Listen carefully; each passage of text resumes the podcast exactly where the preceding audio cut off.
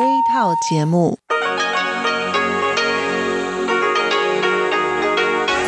ที่นี่สถานีวิทยุเรดิโอไต้หวันอินเตอร์เนชันแนล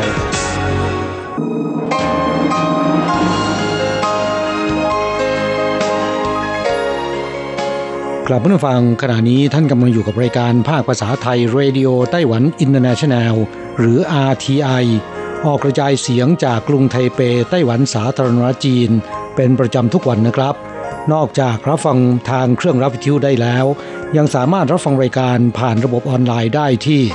thai.rti.org.tw หรือที่ RTI Fanpage นะครับ ขอเชิญติดตามรับฟังรายการของเราได้ ตั้งแต่บัดนี้เป็นต้นไป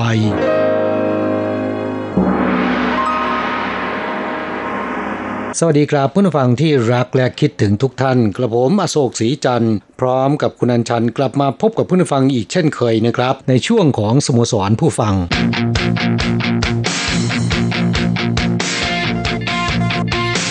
ข่าวเด่นประเด็นร้อน พื่อนฟังทราบไหมครับว่าในไต้หวันเมืองไหนที่มีสวัสดิการดีที่สุดคุณอัญชันรู้ไหมน่าจะเป็นเกาะรอบนอกครับคำตอบคือจินเหมินนะฮะอ่าประชากรที่เมืองจินเหมินที่เกาะจินเหมินเนี่ยพุ่งเท่าตัว เหตุเพราะว่าสวัสดิการดึงดูดผู้คนจากเกาะไต้หวันย้ายทะเบียนบ้านไปอยู่ที่นั่นนะครับช่วง 10 ปีที่ผ่านมานี้ประชากรอ่าเพิ่มจาก 76,000 คน เป็นร่วม 140,000 คนในปัจจุบันนะฮะโอ้เกือบเท่าตัวเลยนะคะเนี่ยครับอ่า พูดถึงจีนเหมือนหลายคนอาจจะไม่รู้ว่าอยู่ไหนนะครับ เป็นเกาะแนวหน้าของไต้หวัน ตั้งอยู่ห่างจากเซี่ยเหมินของจีนแผ่นดินใหญ่เพียงแค่ 1.8 กิโลเมตรเท่านั้นนะครับ อยู่ในบริเวณช่องแคบไต้หวัน ครับแต่ห่างจากเกาะไต้หวันเนี่ย 210 กิโลเมตรนะฮะดิฉันเคยไปมาแล้ว ผมก็ไปมาแล้วเช่นกันน่าเที่ยวนะฮะค่ะอยู่ที่จีนเหมินสามารถที่จะมองเห็นฝั่งตรงข้ามคืออาที่เมืองเซี่ยเหมินได้ชัดเจนนะครับจีนเหมินมีพื้นที่เพียงแค่ 151 ตารางกิโลเมตร ประชากรเมื่อปี 2006 เนี่ยมี 76,000 คนนะครับ แต่เมื่อสิ้นเดือนสิงหาคมปีนี้ พุ่งขึ้นเป็น 139,440 คนนะค่ะร่วม 140,000 คนแล้ว เป็นเมืองที่มีอัตราส่วนการเพิ่มขึ้นประชากรที่มากที่สุดของไต้หวันนะครับ ส่วนใหญ่ก็ย้ายไปจากเกาะไต้หวัน อย่างไรก็ตามประชากรที่อาศัยอยู่บนเกาะจินเหมินเป็นประจำมีเพียงแค่ 50,000 คนเศษเท่านั้นนะ ถามหน่อยว่า ทำแบบนี้นี่รัฐบาลเขาก็อนุญาตเหรอคะถ้าไม่ผิดกฎหมายมีหลักฐานพร้อมทุกอย่างเนี่ยก็สามารถย้ายไปอยู่ที่นั่นได้นะครับค่ะ ทำไมจึงมีผู้คนแห่ย้ายไปอยู่เกาะแนวหน้าที่อดีตเป็นเกาะทหาร และเป็นป้อมปราการด่านแรก ซึ่งระยะหลังเนี่ยจีนแผ่นดินใหญ่และไต้หวันมีการไปมาหาสู่กันมากขึ้น ไม่มีการสู้รบนะครับ จึงเปลี่ยนมาเป็นเกาะแห่งการท่องเที่ยว สาเหตุก็เพราะว่าจีนเหมินมีสวัสดิการที่ดีมากนะครับ การมีสวัสดิการที่ดีเนี่ยมันต้องมีงบประมาณค่อนข้างสูงใช่ไหมครับค่ะเอางบประมาณจากไหน รัฐบาลกลางเนี่ยก็คงไม่ได้ให้มากเป็นพิเศษนะฮะเฉลยคำตอบก็คือ จีนเหมือนมีโรงเหล้าเกาเหลียงที่ทำกำไรมาก ประมาณกันว่างบประมาณที่ใช้สำหรับสวัสดิการในจีนเหมือนซึ่งมี 12,000 ล้านเหรียญไต้หวันนะครับต่อปีนะ เกือบจะครึ่งหนึ่ง มาจากกำไรของโรงเหล้าเกาเหลียง รัฐบาลเมืองจีนเหมินนำมาปันผลกำไรให้กับประชาชนทุกคนนะครับ ค่ะ เนื่องจากว่าสุราเกาหลียงนั้นคนจีนค่อนข้างชอบก็คือเป็นเหล้าขาวนะคะเป็นสุราแบบที่เมืองจีน เรียกกันว่าเหมาไถความจริงแล้วลักษณะคล้ายคลึงกัน แต่ว่าในไต้หวันเรียกว่าสุราเกาหลียงนะคะขายดีมากเป็นที่นิยมของคนไต้หวันและคนจีนโดยทั่วไปนะคะครับ ทีนี้เรามาดูกันว่าสวัสดิการของชาวจีนเหมือนที่ว่าดีนั้นมีอะไรบ้างหนึ่งก็คือชาวจีนเหมือนเนี่ยอายุ 20 ปีขึ้นไปนะครับ แต่ละคนจะได้รับสิทธิพิเศษ ซื้อเหล้าเกาเหลียงในราคาพิเศษ ปีละ 3 ครั้ง ครั้งละ1ลังหรือ 12 ขวด ช่วงเทศกาลตรุษจีน ไหว้บะจางและไหว้พระจันทร์ ไม่ได้แจกฟรีนะครับแต่ซื้อในราคาพิเศษคือ 4,800 เหรียญต่อลัง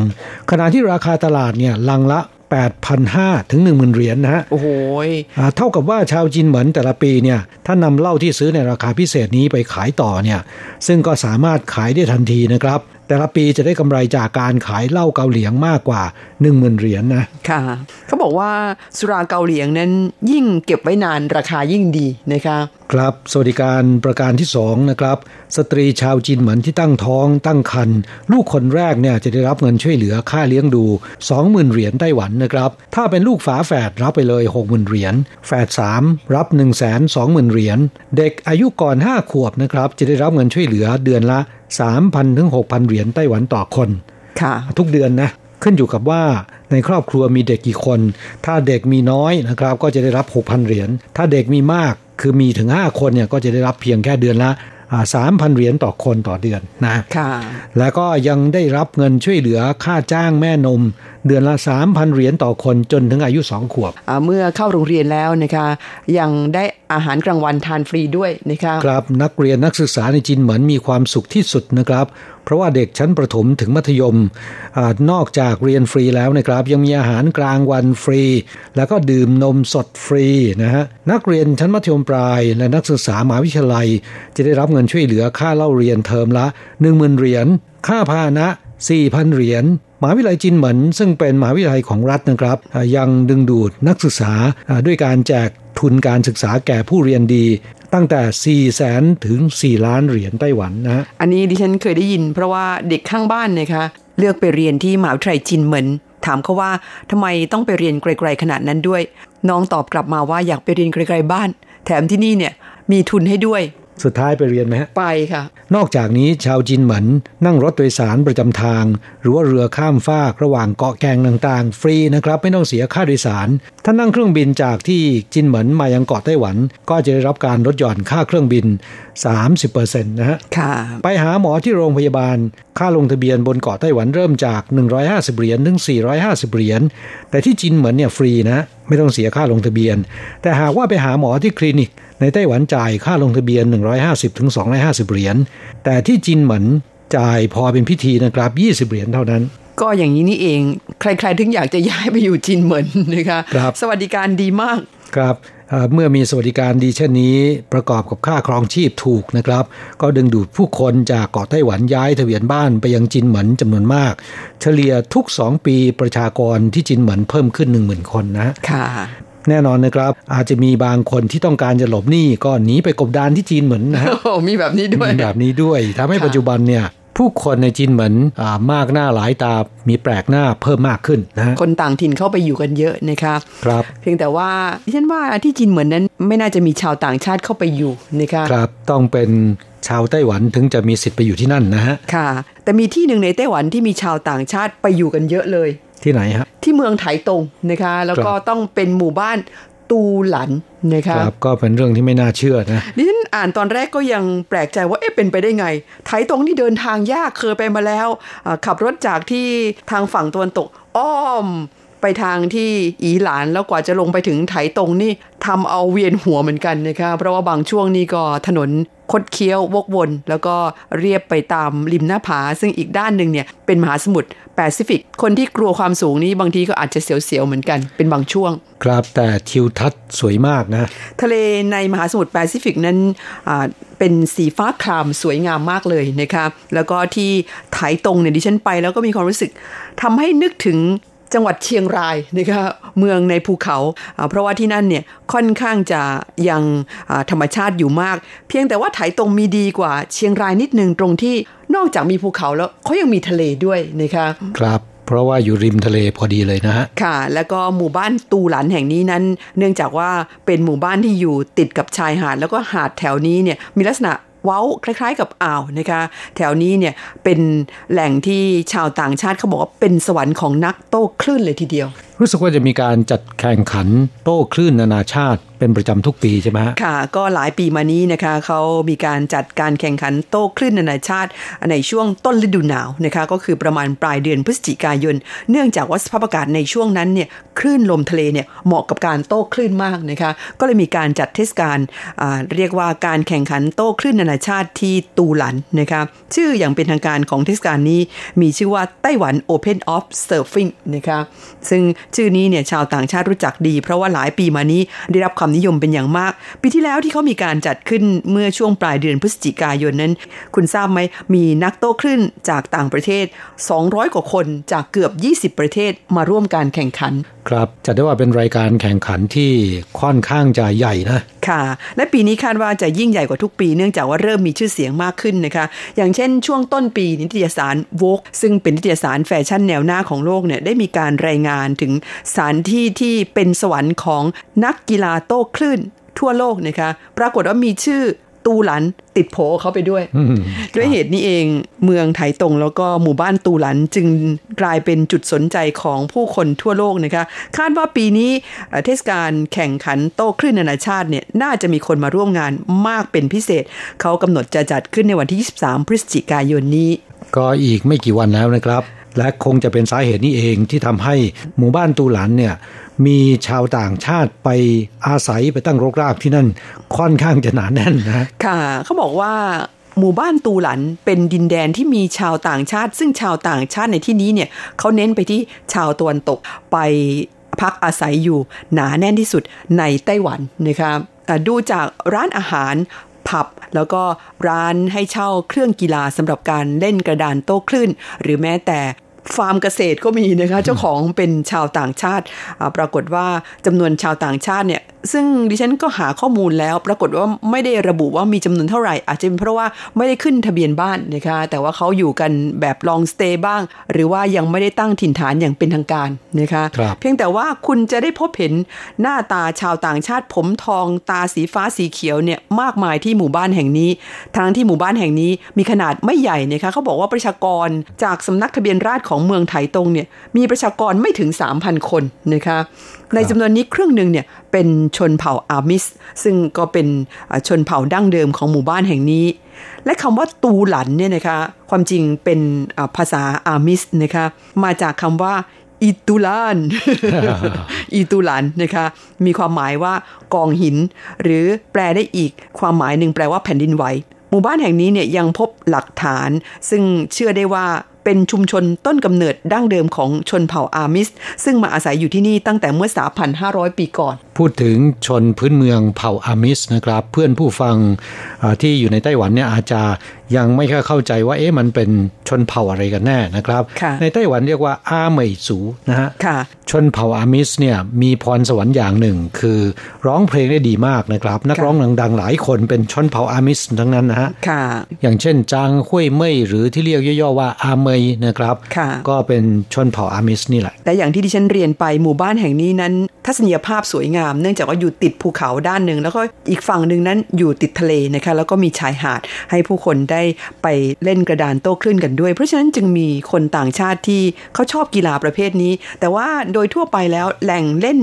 กระดานโต้คลื่นนั้นเป็นแหล่งท่องเที่ยวที่โอ้โหจอแจมากนะคะ แต่ว่าที่หมู่บ้านตูหลันแห่งนี้นั้นจะยังเป็นธรรมชาติเป็นหมู่บ้านชนบทแบบทั่ว ๆ ไปอยู่นะคะจึงกลายเป็นเสน่ห์ดึงดูดคนต่างชาติที่ชอบบรรยากาศแบบนี้เนี่ยมาอยู่กันมากมาย ที่นี่เนี่ยจึงมีร้านอาหารตะวันตกที่เจ้าของเป็นชาวตะวันตก อย่างเช่น ร้านอาหารเม็กซิกัน ร้านอาหารฝรั่งเศส ร้านอาหารอิตาลี ร้านอาหารไอริสนะคะแล้วก็มีผับของชาวไอริสมีร้านให้เช่าอุปกรณ์กีฬา ซึ่งเจ้าของเป็นนักโต้คลื่นจากประเทศสวิตเซอร์แลนด์ มีนักโต้คลื่น ชาวฮาวายอพยพมา long stay กันอยู่ที่นี่ทั้งครอบครัว แล้วก็ยังมีนักจิตวิทยาชาว อเมริกัน ก็ตามภรรยามาตั้งรกรากอยู่ที่นี่ทั้งที่ภรรยาเป็นชาวไทเป เขาบอกว่ามาที่นี่แล้วติดใจก็เลยชวนภรรยามาเปิดฟาร์มเลี้ยงไก่อยู่ที่หมู่บ้านตูหลัน อีกทั้งยังมีคุณหมอชาวออสเตรเลียนะคะ ซึ่งมาอาศัยอยู่ที่หมู่บ้านตูหลันแห่งนี้ร่วม 30 ปีแล้ว ซึ่งได้รับการโอนสัญชาติเป็นพลเมืองไต้หวันไปเมื่อไม่นานนี้ใช่ไหมฮะค่ะ คุณหมอท่านนี้ค่อนข้างจะมีชื่อเสียงนะคะ ชื่อว่าคุณหมอปีเตอร์เคนริกได้รับรางวัลอ่าผู้ที่มีคุณูปการด้านการแพทย์ของไต้หวันด้วยนะคะซึ่งในวันนี้เนี่ยถ้าเล่าเรื่องคุณหมอเนี่ยรับรองหมดเวลาซะก่อนนะคะครับเอาไว้โอกาสหน้าดีกว่านะครับเอ่อแล้วก็ขอเกริ่นไว้นิดหนึ่งว่าอัตชีวประวัติของคุณหมอเคนริกเนี่ยน่าสนใจมากทีเดียวนะฮะค่ะอ่าสามารถหาอ่านได้จากนิตยสารไต้หวันพาโนรามา ฉบับใหม่ล่าสุดนะครับ ประจำเดือนธันวาคมนี้นะครับ ไม่แน่นะในอนาคตอาจมีชาวไทยชื่ออัญชันไปอยู่ด้วยก็ได้ คุณเคยไปแล้วหรือยังครับที่หมู่บ้านนี้ เคยไปแล้วแต่ว่าเมื่อประมาณ4ีหปีที่แล้วนะคะครับแล้วก็ไม่ได้ไปพักที่นั่น ก็ประมาณผ่านๆแวะทานกาแฟแล้วก็ออกไปนะคะคิดว่ากลับไปอีกรอบหนึ่งหลังจาก 4 ปีมาแล้วเนี่ยน่าจะมีอะไรที่ต่างไปจากในอดีตมากเลยทีเดียวนะคะครับหากว่าเพื่อนผู้ฟังท่านใดสนใจก็ไปเที่ยวกันได้นะครับ อย่าลืมว่าไปเที่ยวมาแล้วเนี่ยเล่าประสบการณ์ให้เราฟังบ้างนะค่ะ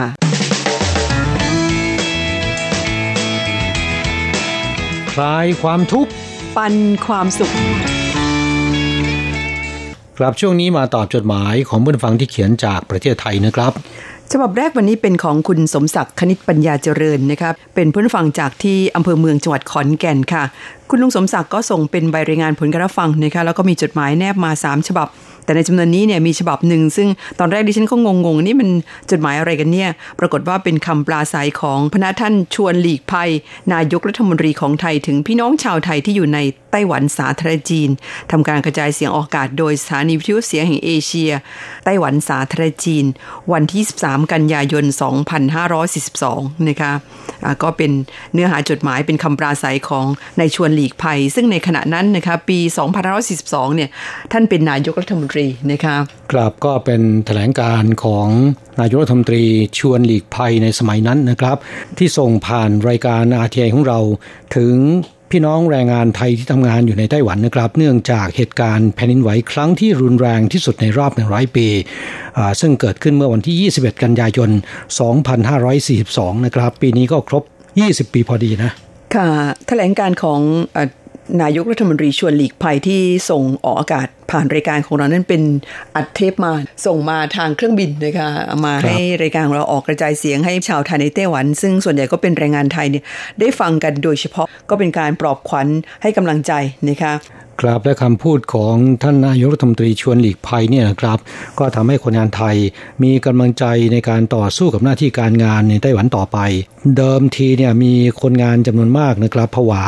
แล้วก็ตื่นตระหนกต้องการจะกลับบ้านนะครับ ประกอบกับญาติพี่น้องที่เมืองไทยก็ เรียกร้องบอกให้กลับไปที่เมืองไทย เพราะเกรงว่าจะเกิดเหตุการณ์แผ่นดินไหวซ้ำซากนะฮะก็เลยทำให้นายจ้างจำนวนมากเนี่ยกลัวว่าคนงานจะเดินทางกลับอ่าไม่มีคนงานที่จะทำงานต่อไปนะฮะค่ะในสมัยนั้นเนี่ยคนงานไทยยังเป็นคนงานต่างชาติกลุ่มหลักนะครับ ที่มีความสำคัญอย่างยิ่งต่ออุตสาหกรรมของไต้หวันนะฮะค่ะอ่าโดยในขณะนั้นคนงานไทยมีจำนวนประมาณ 1 3 0 0 0 0 คนนะค่ะอ่า มากที่สุดในบรรดาทุกชาตินะครับ ค่ะก็ถือว่าแถลงการของท่านนายกรัฐมนตรีชวนเนี่ยช่วยได้มากเลยทีเดียวนะคะหลายคนเปลี่ยนใจบอกว่าขอทำงานต่อดีกว่า เพราะกำลังใจก็ฟื้นคืนกลับมาเหมือนเดิม ประกอบกับรายการของเราก็เรียกร้องว่ามันไม่ได้เกิดขึ้นบ่อยๆนะคะร้อยปีมีหนหนึ่งเพราะฉะนั้นก็ไม่ต้องกลัวกัน จดหมายของคุณลุงสมศักดิ์ซึ่งส่งมาเมื่อวันที่17กันยายนเนี่ยนะคะก็บอกว่าจดหมายฉบับนี้มาพร้อมกับบัตรการ์ดที่ระลึกเหตุแผ่นดินไหวในไต้หวันเมื่อวันที่ 21 กันยายน แล้วก็ยังพูดถึงสำเนาสารของพระท่านนายกรัฐมนตรีชวนหลีกภัยนะคะบอกว่าเป็นคำปราศัยของพระท่านชวนหลีกภัยถึงคนไทยที่พำนักอยู่ในไต้หวัน กรณีเหตุการณ์แผ่นดินไหวในไต้หวัน โดยสารฉบับนี้ลงวันที่ 23 กันยายน ซึ่ง RTI เนี่ยนำมาออกอากาศนะคะคุณลุงสมศักดิ์บอกว่า ออกติดต่อกันเป็นเวลาหลายวันด้วยนะคะครับเมื่อ 20 ปีที่แล้วเนี่ยในสมัยนั้นการสื่อสารการติดต่อยังไม่สะดวกเหมือนในปัจจุบันนะค่ะอ่าโทรศัพท์มือถือเนี่ยยังมีไม่มากนะค่ะส่วนใหญ่แล้วใช้โทรศัพท์บ้านนะครับ การใช้ไลน์ใช้ Facebook เนี่ยสมัยนั้นยังไม่มีนะค่ะเพราะฉะนั้นการติดต่อสื่อสารกับคนงานไทยจึงเป็นเรื่องยาก และคนงานไทยส่วนใหญ่รับรู้ข่าวสารผ่านรายการอาทีไอของเรานะครับ แล้วก็รายการอาทีไอในสมัยนั้นเนี่ยก็เป็นศูนย์กลางการติดต่อของคนงานไทย ใครอยากจะหาเพื่อนหาญาติหามิตรนะครับ ก็โทรศัพท์เข้าสู่รายการนะฮะซึ่งรายการของเราก็จะออกกระจายเสียงให้นะครับประกาศหาญาติหามิตรกัน เราเป็นสื่อกลางให้ ในปัจจุบันไม่ว่าจะอยู่ที่ไหนของโลกนะครับ รับรู้ข่าวสารได้อย่างว่องไวเหมือนกับอยู่ประเทศไทยนะค่ะโดยผ่านโซเชียลมีเดียนะฮะค่ะ เพราะฉะนั้นในปัจจุบันเนี่ยจะว่าไปแล้วสื่อ แบบดั้งเดิมนะคะ ค่อยๆ ลดความสำคัญลงไปเรื่อยๆนะคะไม่ว่าจะเป็นทีวีวิทยุหรือว่าหนังสือพิมพ์ ก็หวังเป็นอย่างยิ่งว่าของเราเนี่ยจะยังอยู่ต่อไปนะคะเพื่อนผู้ฟังอย่าลืมให้การสนับสนุนรายการของเราด้วยค่ะ ครับก็ขอกำลังใจจากผู้ฟังนะครับ หากว่าท่านยังให้การสนับสนุนรายการของเราก็สามารถคงอยู่ต่อไปได้นะฮะอ่าจดหมายของผู้ฟังท่านต่อไปเขียนมาจากในไต้หวันนะครับ คุณกฎจกรศรีปัญญาเขียนขียนเป็นอีเมลเข้าสู่รายการ บอกว่าเดินทางมาทำงานที่ไต้หวันนะครับ และไม่มีความสามารถด้านการพูดภาษาจีน มีความยากลำบากในการสื่อสารกับนายจ้าง แล้วก็ทำให้การทำงานเนี่ยยากลำบากตามไปด้วยเพราะฉะนั้นจึงอยากจะเรียนภาษาจีน เห็นรายการนาเทียของเราเนี่ยมีการโพสต์วิทยาลัยภาษาจีนทางอากาศใน Facebook แล้วก็ที่ YouTube นะครับ ก็อยากจะขอแบบเรียนภาษาจีนด้วย เพื่อจะนำมาประกอบการเรียน ภาษาจีนจะได้คล่องแล้วก็จะสามารถนำไปสื่อสารนำไปใช้ในหน้าที่การงานต่อไปนะครับกล่าวผู้ฟังไม่ว่าท่านจะอยู่ในไต้หวันหรืออยู่ที่ประเทศไทยนะครับ หากว่าท่านต้องการแบบเรียนภาษาจีน แม้ว่าจะเป็นแบบเรียนเก่าๆ ที่ใช้วิธีไทยเอกสารเอา แต่เนื้อหาก็ยังสอดคล้องกับในปัจจุบันนะยังสามารถที่จะนำไปใช้ได้ดีนะครับ เรายินดีที่จะจัดส่งให้ หรือติดตามจาก Facebook จาก YouTube RTI ไทยได้นะครับสำหรับคุณกฎจกรที่ขอแบบเรียนเข้ามาเนี่ยเราได้จัดส่งไปให้เรียบร้อยแล้วนะครับ อีกฉบับหนึ่งคุณพิสิทธิ์เฮงจินดานะครับเขียนเป็นอีเมลเข้าสู่รายการ ขอตำราแบบเรียนประกอบการเรียนภาษาจีน เช่นกัน บอกว่าอยากจะรบกวน ขอไฟล์ตำราแบบเรียนประกอบการเรียนภาษาจีนหน่อยครับ ตอนนี้ผมกำลังศึกษาปริญญาเอกอยู่ที่ไต้หวันอยู่ แต่ยังสื่อสารและพูดภาษาจีนกับคนท้องถิ่นไม่ได้เลย จึงสนใจที่อยากจะเรียนรู้เพิ่มเติมครับ ครับ เรายินดีที่จะจัดส่งให้นะฮะค่ะในระยะหลายปีมานี้นะคะมีนักศึกษาไทยเดินทางมาศึกษาต่อที่ไต้หวันมากขึ้นนะคะไม่ว่าจะเป็นระดับปริญญาตรี ปริญญาโท หรือว่าปริญญาเอกนะคะที่เห็นมากเนี่ยรู้สึกจะเป็นปริญญาโทนะคะซึ่งส่วนใหญ่ศึกษาในส่วนของภาคนานาชาติ คือใช้ภาษาอังกฤษในการเรียนนะคะแต่ว่าเนื่องจากคุณมาอยู่ที่ไต้หวัน ภาษาที่เขาใช้กันในไต้หวันนั้นเป็นภาษาจีนกลาง เพราะฉะนั้นหากเราไม่รู้ภาษาจีนกลางเลยเนี่ยนะคะ ก็ เป็นอุปสรรคต่อการใช้ชีวิตที่นี่เหมือนกันนะคะเพราะฉะนั้นท่านที่มาเรียนหนังสือที่นี่แม้จะเรียนในส่วนของอนานาชาติแล้วก็ใช้ภาษาอังกฤษในการเรียนเนี่ยแต่ว่าภาษาจีนก็ควรจะต้องเรียนรู้เอาไว้ สมควรอย่างยิ่ง เพราะนั่นเท่ากับหากำไรให้กับตัวเองนะครับการไปเรียนภาษาจีนให้สามารถพูดได้จนคล่องแคล่วนะครับ ถ้าอยู่ในประเทศไทยเนี่ยคุณต้องใช้เงินหลายหมื่นเป็นแสนเลยทีเดียวนะ แต่ถ้ามาอยู่ในไต้หวันไม่จำเป็นจะต้องไปเรียนแบบนั้นนะครับ เพราะว่าสภาพแวดล้อมเอื้ออำนวยอยู่แล้ว หากเรามีความพยายามเพิ่มขึ้นนิดนึง แล้วก็มีช่องทาง มีวิธีในการเรียนเนี่ยก็จะทำให้ภาษาจีนของเราสามารถที่จะพูดได้ง่ายกว่าไปเรียนที่ประเทศไทยนะครับ ค่ะเรียนในชีวิตประจำค่ะ เพราะว่าเรียนปุ๊บเนี่ย ฝึกใช้ได้เลย เอาไปใช้พูดกับเพื่อนในมหาวิทยาลัยหรือว่าพ่อค้าแม่ค้าที่เราไปทานข้าวไปซื้อของนะคะก็จะทำให้จำได้ง่ายขึ้นนะคะมาตอบจดหมายฉบับหนึ่งกันในไต้หวันเป็นของคุณอาอูนะคะก็เป็นมิตรในรายการอยู่ในเรือนจำที่กุยซานที่นครเถาหยวนนี่เองค่ะ บอกว่าสวัสดีครับคุณธนาและคุณอัญชันที่เคารพ วันนี้ทั้งสองท่านได้ถามเรื่องของห้างคอสโกหรือว่าห่าวชื่อตัว กระผมเคยเป็นขาประจำมาก่อน เมื่อ 9 ปีที่แล้วครับ แต่ไม่รู้ว่าทุกวันนี้ยังมีคนเยอะเหมือนช่วงนั้นหรือเปล่า เพราะคนสมัยนี้ชอบซื้อของออนไลน์กันเยอะเลย ไม่ค่อยทำกับข้าวกินกันเองแล้ว ช่วงผมทำงานอยู่ข้างนอกนั้น ผมพักอยู่ที่เปโถนะคะแต่ผมต้องไปทำงานที่บริษัทใหญ่ที่ตงชีตงชีแปลว่าย่านตะวันออกนะคะ ซึ่ง เป็นย่านธุรกิจของไทเปนะคะขากลับผมเลยต้องไปหาซื้ออาหารมาให้กับลูกสาวเท่าแก่ที่คอสโก้ที่เน่หูเป็นประจำโอ้โหนี่ นี่เป็นลูกค้าเก่าของคอสโก้จริง ๆ นะคะครับจำได้ว่าสมัยนั้นเนี่ยตั้งใหม่ ๆ นะฮะคนเยอะเหมือนกัน แต่คุณอาวูทราบไหมในปัจจุบัน ทั่วไต้หวันมีร้านคอสโก้ถึง 15 สาขา 16 สาขาแล้วนะครับ และแต่ละสาขาเนี่ยดึงดูดลูกค้า ไปจับจ่ายซื้อของกันมากมายนะเปิดสาขาใหม่ทีไรเนี่ยจราจรเป็นต้องติดขัดนะเพราะว่าลูกค้าไปใช้จ่ายกันมากทำไมถึงมีผู้คนนิยมไปใช้จ่ายในร้านนี้กันมาก เพราะว่าสินค้าต่างๆที่ขายในร้านนี้นะครับ จะแตกต่างจากร้านขายส่ง ขนาดใหญ่หรือว่าร้านไฮเปอร์มาร์เก็ตทั่วไปนะครับเพราะว่าสินค้าของเขาเนี่ยหลายอย่างหาซื้อไม่ได้ที่อื่นนะฮะ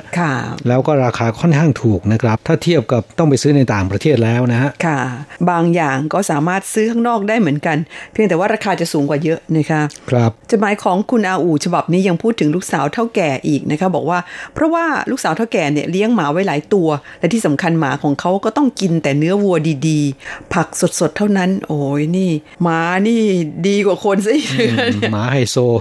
ค่ะ ค่าอาหารหมาแต่ละเดือนเยอะกว่าเงินเดือนของผมอีกครับ เพราะหมาลูกสาวเท่าแก่มีแต่พันธุ์ดีๆ ทั้งนั้นเลย มีอยู่ตัวหนึ่งเวลามันเอามือมาแตะไหล่ผมแล้ว สูงเท่าๆกับผมเลยครับ อ๋อ ถ้ามันยืนใช่ไหมครับแสดงว่าตัวใหญ่ แต่ว่าผมชอบอีกตัวหนึ่งมากกว่า เพราะมันน่ารัก มากเหมือนกับหมีขาวเลยตัวก็ใหญ่เช่นกัน เวลาโดนผมดุทำสายตาใส่มันก็จะทำหน้าสงสาร แต่มันก็ชอบเล่นกับผมมากเลยครับ แล้วก็เป็นหมาที่ชอบอิจฉามากเลยครับ ไม่ยอมให้หมาตัวอื่นเข้ามาใกล้ผมด้วย โอ้เขาเรียกว่าหึงหวงนะค่ะ บอกว่าดังนั้นบริษัทเลยทำบัตรของห้างคอสโคให้กับผม และกระผมก็ชอบซื้ออาหารจากห้างนี้เป็นประจำที่ผมชอบกินมาก และต้องซื้อทุกครั้งก็คือไก่อบเป็นตัวตัวๆแหม ใจตรงกันนะคะ เพราะว่าอร่อยแล้วก็ถูกด้วยนะคะ ครับ ขอบอกคุณอาหูนะฮะ ไก่อบในลักษณะเช่นนี้นะครับ ปัจจุบันก็ยังมีอยู่นะ ค่ะ แล้วก็ยังขายดีอยู่นะครับครับและผมก็จะเดินกินของฟรีในห้างด้วย บนไปกินหลาย ๆ รอบจนสมใจแล้วค่อยกลับครับ ในบางวันผมก็จะไปเดินเที่ยวห้างอื่นใกล้ๆกันนั้น แล้วไปนั่งชิงช้าสวรรค์ที่เหมยลี่ขวาอ๋อมีชิงช้าสวรรค์ที่ห้างเหมยลี่ขวา ตอนนี้ก็ยังมีอยู่นะคะบอกว่าแล้วจากเน่หูกลับไปที่เปยโถ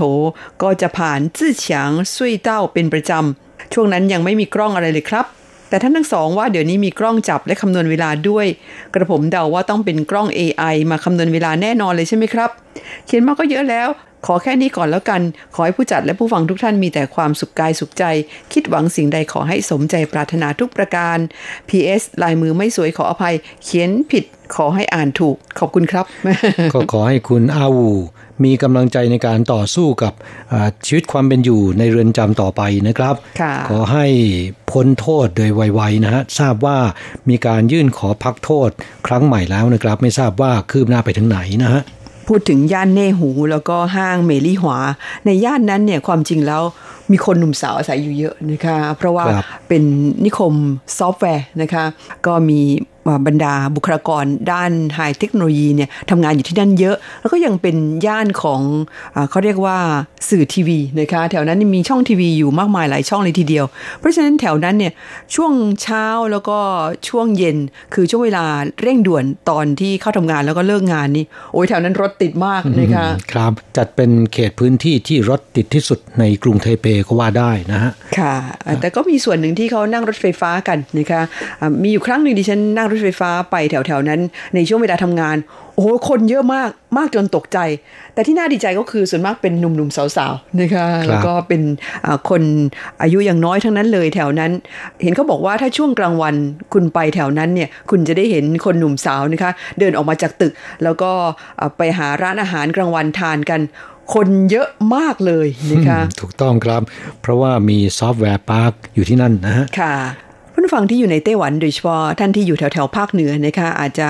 เถาหยวนนิวไทเป หรือว่าอยู่ในไทเปเนี่ยลองไปเที่ยวแถวห้างเมลี่หวา หรือว่าแถวเน่หูดูก็ได้ เพราะว่าอย่างเมลี่หวาเนี่ยนะคะมีอย่างหนึ่งที่อยากแนะนำโดยเฉพาะคนที่ชอบความสูงนะคะลองไปนั่งชิงช้าสวรรค์ของห้างเมลี่หวาดูนะคะดิฉันว่าไม่เร็วทีเดียว เคยไปนั่งมาแล้วค่ะเมื่อหลายปีก่อน น่าจะสัก 3 ปีที่แล้ว เราจะสามารถมองเห็นวิวทั่วทั้งไทเปนะคะ จากบนชิงช้าสวรรค์ นับว่าเป็นประสบการณ์ที่ไม่เลวเลยทีเดียวค่ะ ครับเป็นเพียงแห่งเดียวในเขตพื้นที่ไทเปนะครับ ค่ะ150เหรียญนะคะ เมื่อ3-4ปีที่แล้ว ไม่ทราบว่าขึ้นราคาหรือยัง แต่คิดว่าไม่น่าจะขึ้นราคานะคะครับเวลาของเราในวันนี้หมดลงซะแล้วครับ เราทั้งสองต้องกล่าวความบำลากับผู้ฟังไปชั่วคราว จะกลับมาพบกันใหม่ที่เก่าเวลาเดิมในสัปดาห์หน้าสำหรับวันนี้ สวัสดีครับ สวัสดีค่ะ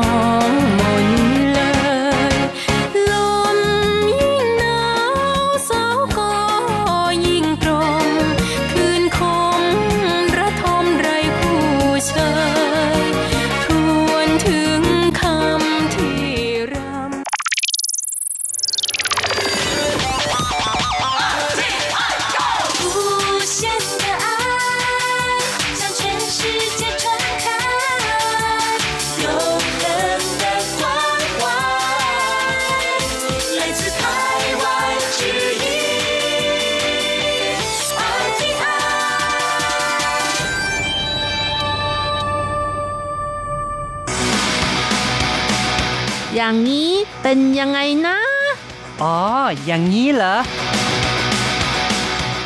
สามีแอบซ่อนเงินไว้ในกล่องทองม้วนของห้องครัว ถูกภรรยาจับได้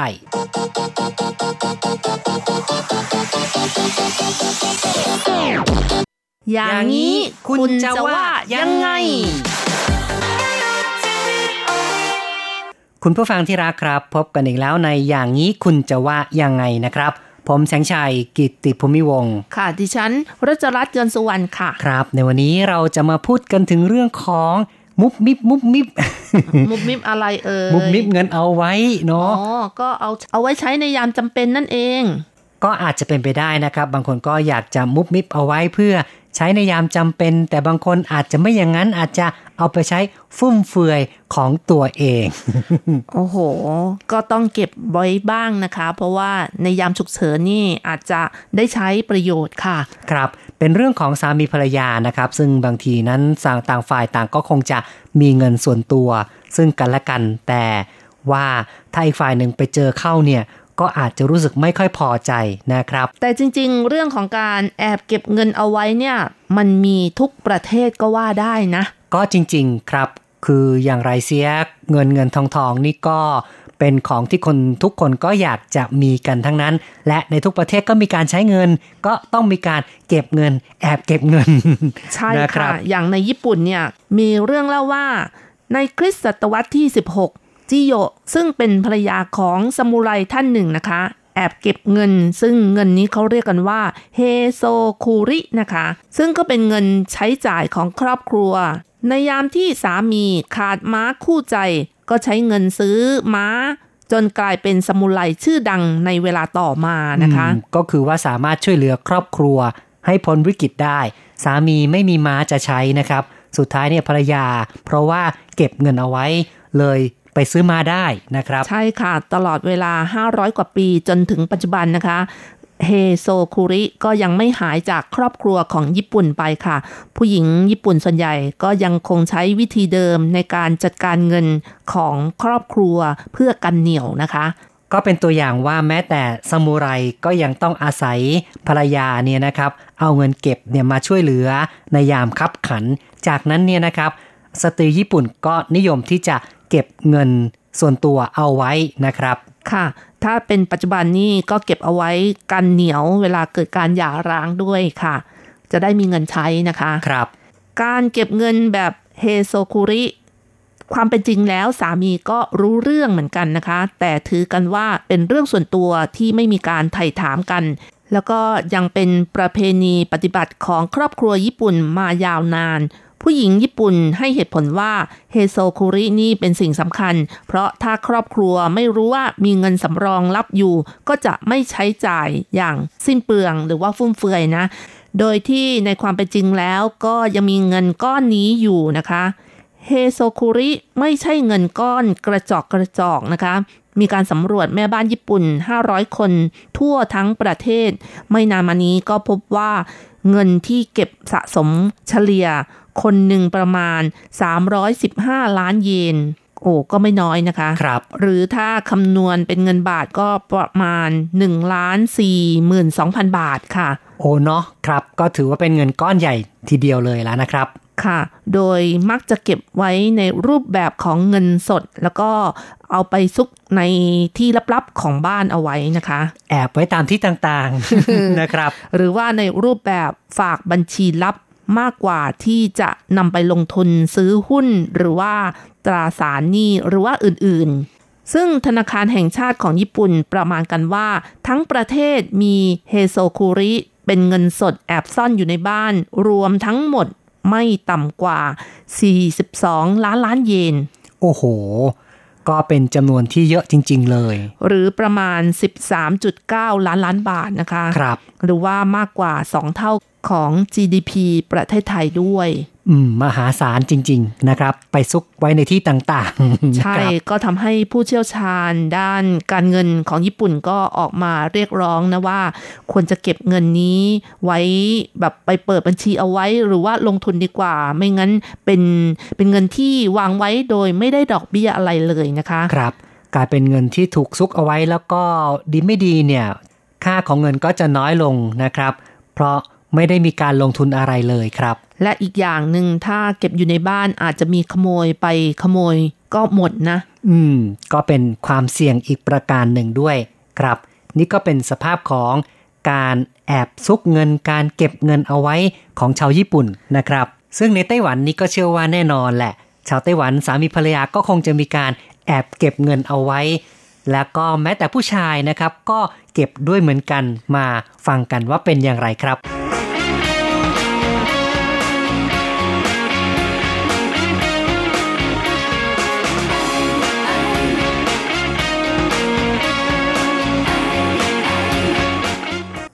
มีภรรยาหลายคู่ อาจแอบซ่อนเงินส่วนตัวไว้ใช้เอง หญิงคนหนึ่งโพสต์ข้อความใน Facebook บอกว่า กลางคืนหิวเดินเข้าห้องครัวเพื่อหาอะไรทาน เจอกล่องใส่ทองม้วนกรอบ เมื่อเปิดดูปรากฏว่ามีแบงค์เรียงซ้อนกันมากมายทำให้เธอต้องถามชาวเน็ตว่า จะจัดการสามีอย่างไรดี ชาวเน็ตต่างแสดงความคิดเห็นอย่างล้นหลาม บางก็บอกว่า ไปซื้อกล่องขนมทองม้วนกล่องใหม่ เพื่อแลกกับของสามี แอบเปลี่ยนของใหม่แทนที่ ริบเงินในกล่อง บางคนก็บอกว่า เอาเงินไปใช้แล้วทำไม่รู้ไม่ชี้ บางคนบอกว่า อย่าทำให้ตื่นตระหนก ดึงเงินมาใช้ทุกอาทิตย์ หรือว่าดึงเงินไปใช้อาทิตย์ละสองสามใบ สามีจะได้ไม่รู้ แต่ก็มีคนเห็นใจสามีแสดงความเห็นว่า เงินของคนอื่นอย่าได้ไปเอา บางคนบอกว่า สามีขยันออมเงิน จะเอาของเขาไปทำไม สามีทำงานเหนื่อยแล้วทำไมเก็บออมเงินตัวเองไม่ได้หรือทำเป็นไม่รู้ไม่ชี้ ผู้ชายควรมีเงินติดตัวไว้บ้าง อย่าทำให้ชายของตัวเองไม่มีศักดิ์ศรีเลย หนุ่มที่เก็บออมเงินไว้ให้คุณใช้มีไม่มาก ต้องรู้คุณค่า ดีมาก ยังรู้จักออมเงิน สามีฉันไม่รู้จักออมเงินเลย ต้องพอใจในสิ่งที่ตนมีอยู่ เงินที่ควรใช้ก็ให้ใช้แล้ว ก็ทำเป็นไม่รู้ไม่เห็นก็แล้วกัน หากเป็นเงินของภรรยาก็มีควรเอาไปเหมือนกัน หลังจากที่ภรรยาโพสต์ข้อความแล้ว สามีได้ออกมาโพสต์ข้อความชี้แจงว่า ต้องการตอบแทนภรรยา เก็บเงินเพื่อพาภรรยาไปฮันนีมูน หลังสามีโพสต์ข้อความแล้วชาวเน็ตหลายคนแย่ว่า สามีคงไม่ได้เตรียมเงินเพื่อพาภรรยาไปฮันนีมูนแต่หลังจากที่ความแตกแล้ว ก็เลยจำต้องพาไป สามีคนนี้หัวไว เมื่อถูกจับได้ก็รีบบอกว่าเป็นเงินที่จะพาภรรยาไปฮันนีมูนคุณสามีผู้น่าสงสาร สารภาพแล้วก็หนีไม่พ้นแน่ เพื่อความอยู่รอด สามีต้องไว้พริบดี เกิดเหตุการณ์แบบนี้ คนที่เป็นสามีหากต้องการซ่อนเงินเอาไว้ใช้ส่วนตัว ก็ต้องเตรียมเหตุผลเอาไว้ก่อน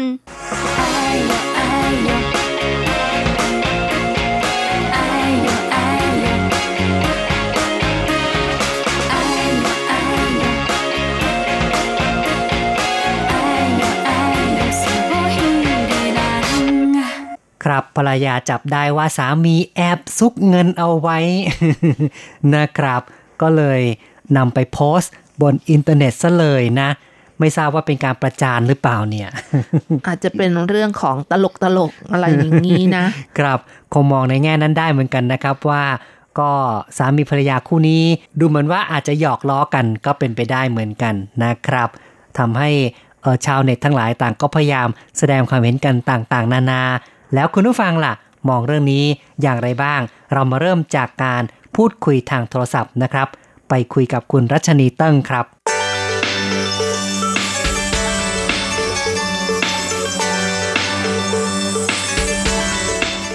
ถ้าเกิดสามีแอบซ่อนตังค์เอาไว้ ก็คือสามีนี่ไปซ่อนไว้ในกระป๋องขนม แล้วก็ภรรยาก็ไปเจอนะนะครับ อย่างในกรณีอย่างนี้เนี่ยคุณรัชนีมองว่าอย่างไรครับ เป็นเรื่องที่เหมาะสมหรือไม่เหมาะสมอะไรยังไงบ้างหรือบ้างครับ สามารถ้าถเหมาะสมไม่เหมาะสมนี่คิดว่าไม่เหมาะสมโอ้ไม่เหมาะสมนะครับ แล้วถ้าเราไปเจอล่ะ เราไปเจอที่สามีเก็บเอาไว้อย่างเงี้ยแล้วเราทำยังไงครับ ต่อว่าไหมหรือว่าริบเลยหรือว่ายังไงเลยครับก็ถามเขาว่าจะเอายังไงแหมเป็นเรื่องที่จริง ๆ ก็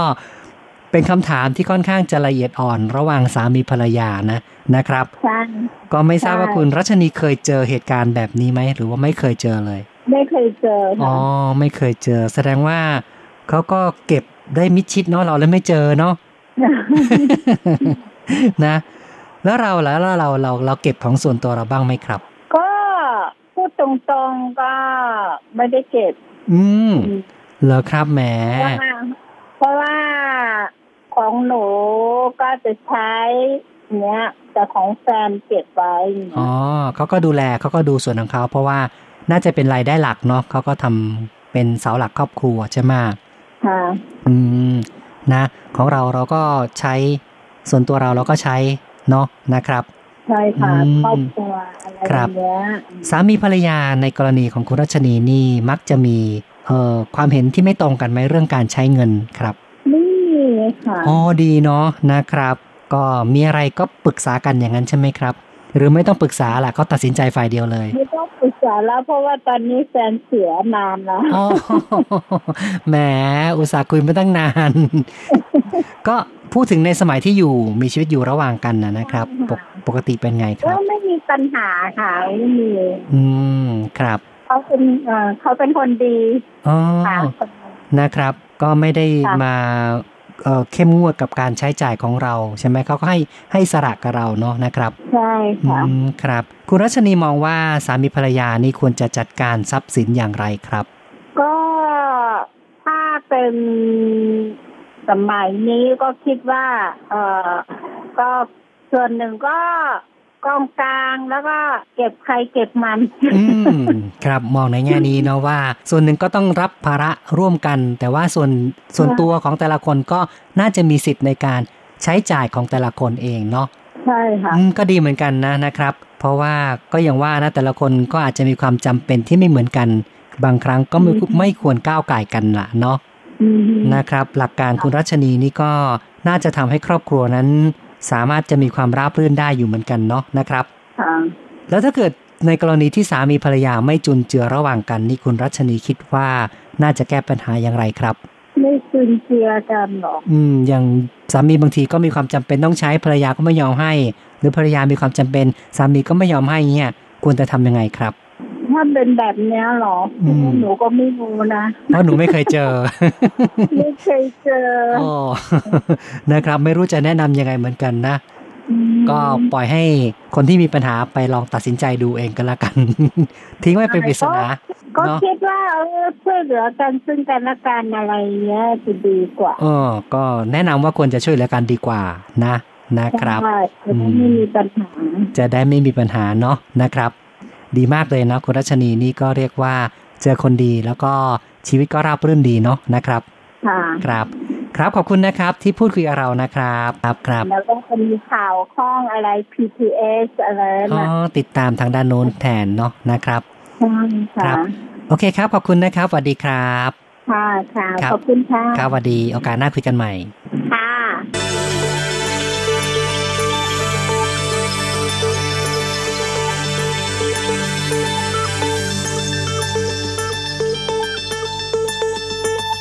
จบไปนะครับเรื่องของเงินเงินทองทองในกรณีครอบครัวคุณรัชนีแหมน่าอิจฉาเหมือนกันนะครับว่าสามีนี่คิดว่าคงจะให้ภรรยาเก็บทั้งหมดเลยนะครับ เพราะฉะนั้นนี่คุณรัชนีบอกว่าตัวเองของตัวเองนี่ใช้หมด ของสามีนี่ก็เก็บไว้อย่างเดียวก็เงินของเขาก็คือเงินของเรา ส่วนเงินของเราก็ไม่ใช่เงินของเขาประมาณอย่างนั้นนะครับอาจจะเป็นแบบนั้นมั้ง นะครับเอาละครับเพื่อนๆท่านอื่นล่ะมองเรื่องนี้กันอย่างไรบ้างครับค่ะ เริ่มกันที่ Facebook กันนะคะ ก็มีคำถามไปว่า สามีภรรยาควรใช้เงินกระเป๋าเดียวกัน หรือแยกกัน คุณคิดว่าอย่างไรค่ะ แล้วก็ถามไปอีกคำถามหนึ่งว่า ใครเคยแอบซ่อนเงินหรือเปล่า ถ้าถูกจับได้ทำอย่างไรนะคะอืมเนาะนะครับ คุณรังสิมันนะคะ เขียนมาบอกว่า อันนี้ควรยกย่องสามี เพราะแปลว่า เงินที่หาได้ให้ภรรยาเสมอ ครับอืมก็คือแอบเก็บไว้ก็ก็แอบถูกเอาไว้ให้ภรรยา ถูกภรรยาหาจนได้นะครับคุณวีรชัดนะคะ เขียนมาบอกว่า บางทีเราอาจอยากได้ของที่เราชอบ ก็เก็บเอาไว้ซื้อเองก็ได้ อืม ก็ควรจะมีอิสระบ้างนะครับค่ะ คนที่ใช้นามว่า เพราะเราเกิดมาเป็นคู่กันนะคะ เขียนมาบอกว่า คู่ชีวิตของผมนะครับ อยู่ต่างประเทศ เรื่องเงินให้แฟนรับรู้หมด ถ้าอยู่บ้านก็ใช้กระเป๋าเดียวกันครับ เรื่องเงินผมให้แฟนจัดการหมด ไม่ว่าจะเป็นบัตรหรือ ATM ถ้าผมมีธุระใช้ก็บอกนางเองครับอ้อเน้อแหมดีจังเลยนะครับ ก็ถือว่า มอบความเป็นใหญ่ในบ้านให้แก่ภรรยานะครับ เป็นผู้ดูแลทุกอย่างเลยนะครับ คุณเรวดีนะคะ เขียนมาบอกว่าน่าจะต่างคนต่างเก็บบางส่วนเผื่อเอาไว้ใช้จ่ายในยามที่เราจำเป็นต้องใช้โดยที่ไม่อยากให้อีกฝ่ายรู้เป็นความจำเป็นส่วนตัว อืม นี่ก็อาจจะมีความจำเป็นแบบนี้นะครับ ในบางกรณี ก็คงต้องขอสงวนเอาไว้บ้างนะ อ๋อ สงวนเอาไว้บ้างแต่อย่าเอาไปเลี้ยงกิ๊กก็แล้วกันนะ ก็นั่นน่ะสิความจำเป็นที่บางที มันก็เป็นเรื่องที่ว่า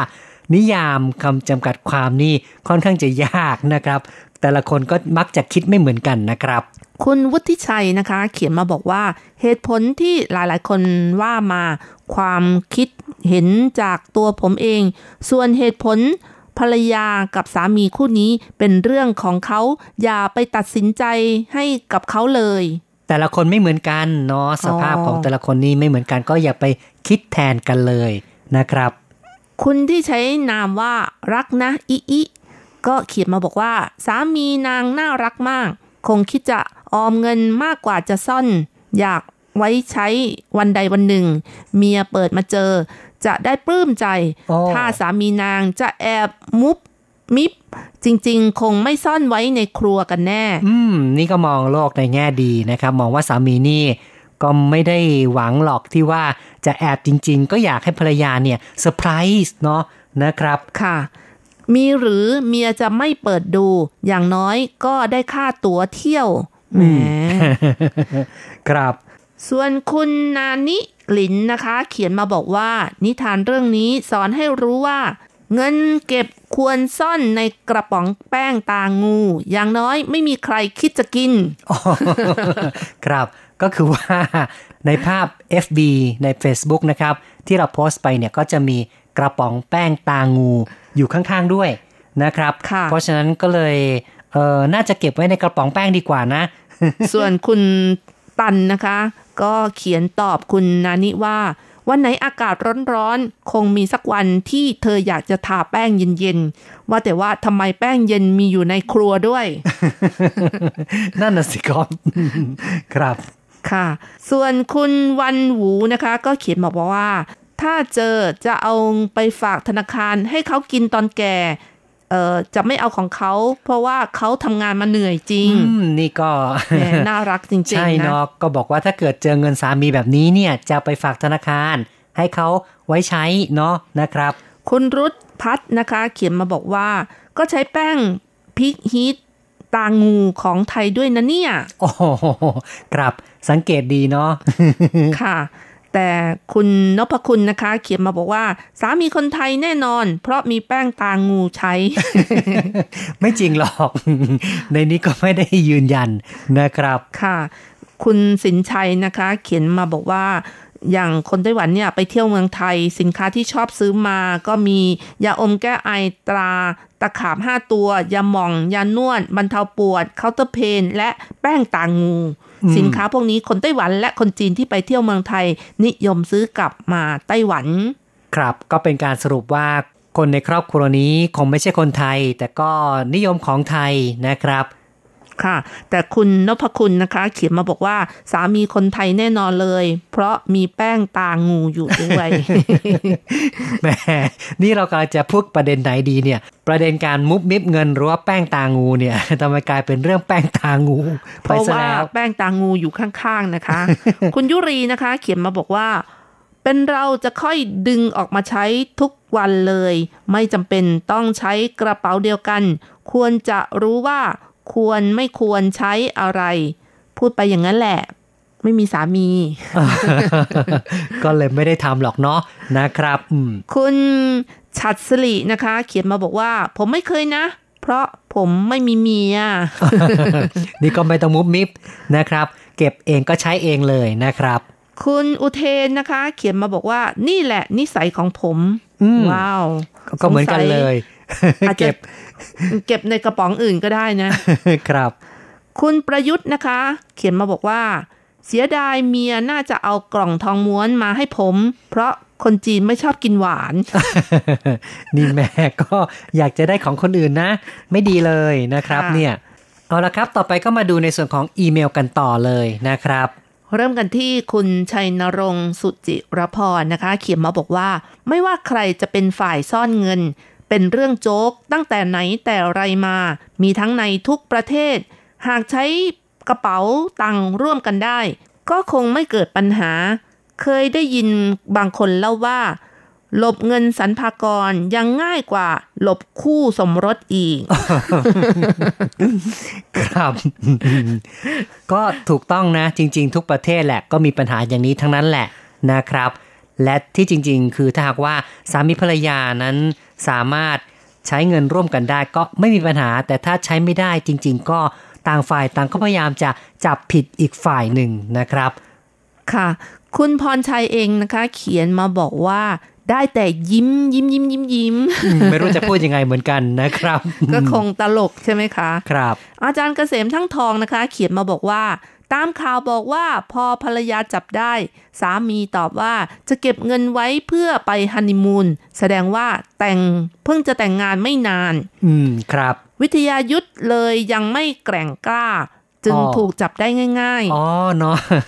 ยังฝึกมาน้อยนะครับๆถ้าอยู่ไปนานๆก็จะรู้ว่าการซ่อนเงินภรรยานั้น ให้แยกที่ซ่อน อย่าเก็บไว้ที่เดียวเป็นจำนวนมาก โอ้โหโอ้โหสงสัยอาจารย์นี่ประสบการณ์คำชองแน่เลยค่ะครับหากภรรยาเจอก็เพียงบางส่วน อาจจะม้วนธนบัตรเป็นหลอดๆ แล้วสอดไว้ในรูในเหลือบที่รับตาหน่อยอืมเวลาต้องการใช้ค่อยแย่ออกมา การเม้มเงินภรรยา ผมว่าตื่นเต้นดีนะครับ เพราะผมเองก็ทำอยู่เป็นประจแหมำตอนนี้นี่ก็ก็ทำอยู่โอ้โหครับอืมอาจารย์นะอย่าลืมนะคะ เวลาแอบซ่อนไว้ที่ไหนเนี่ย เกิดลืมไปเนี่ย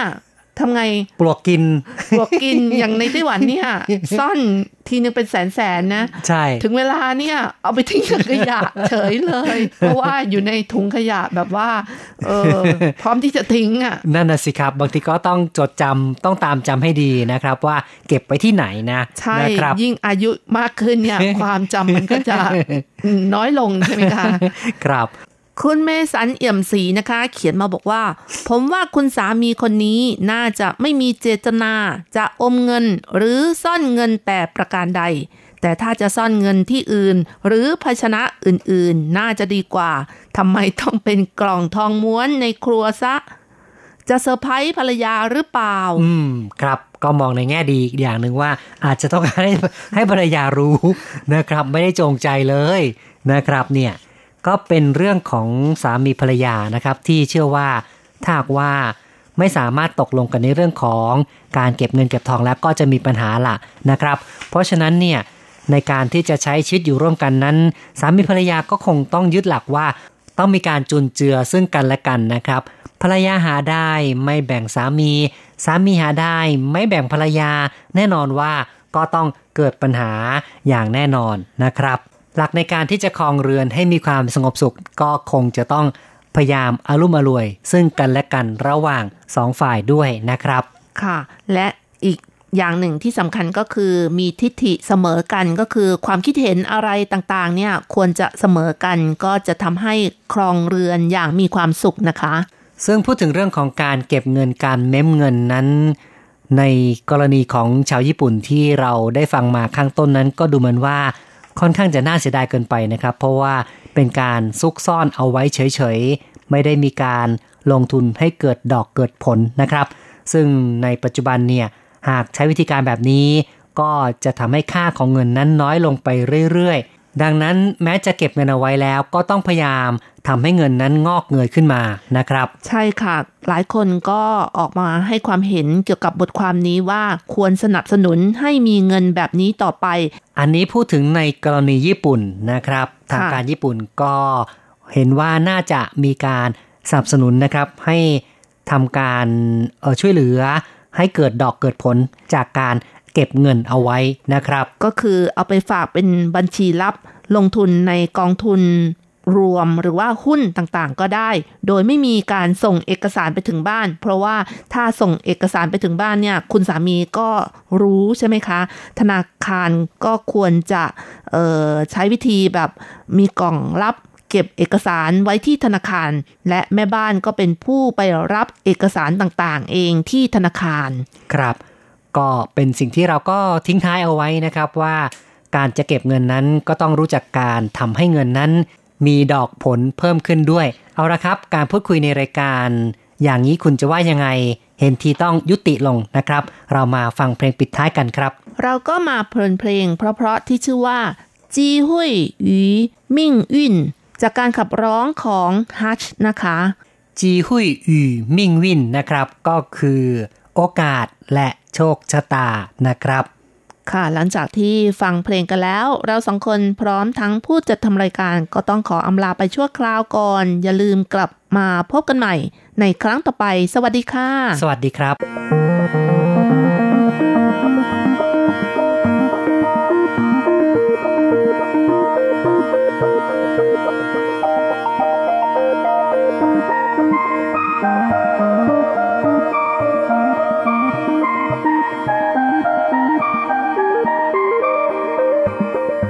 不要羡慕天空上的飞鸟，没有什么比得上你。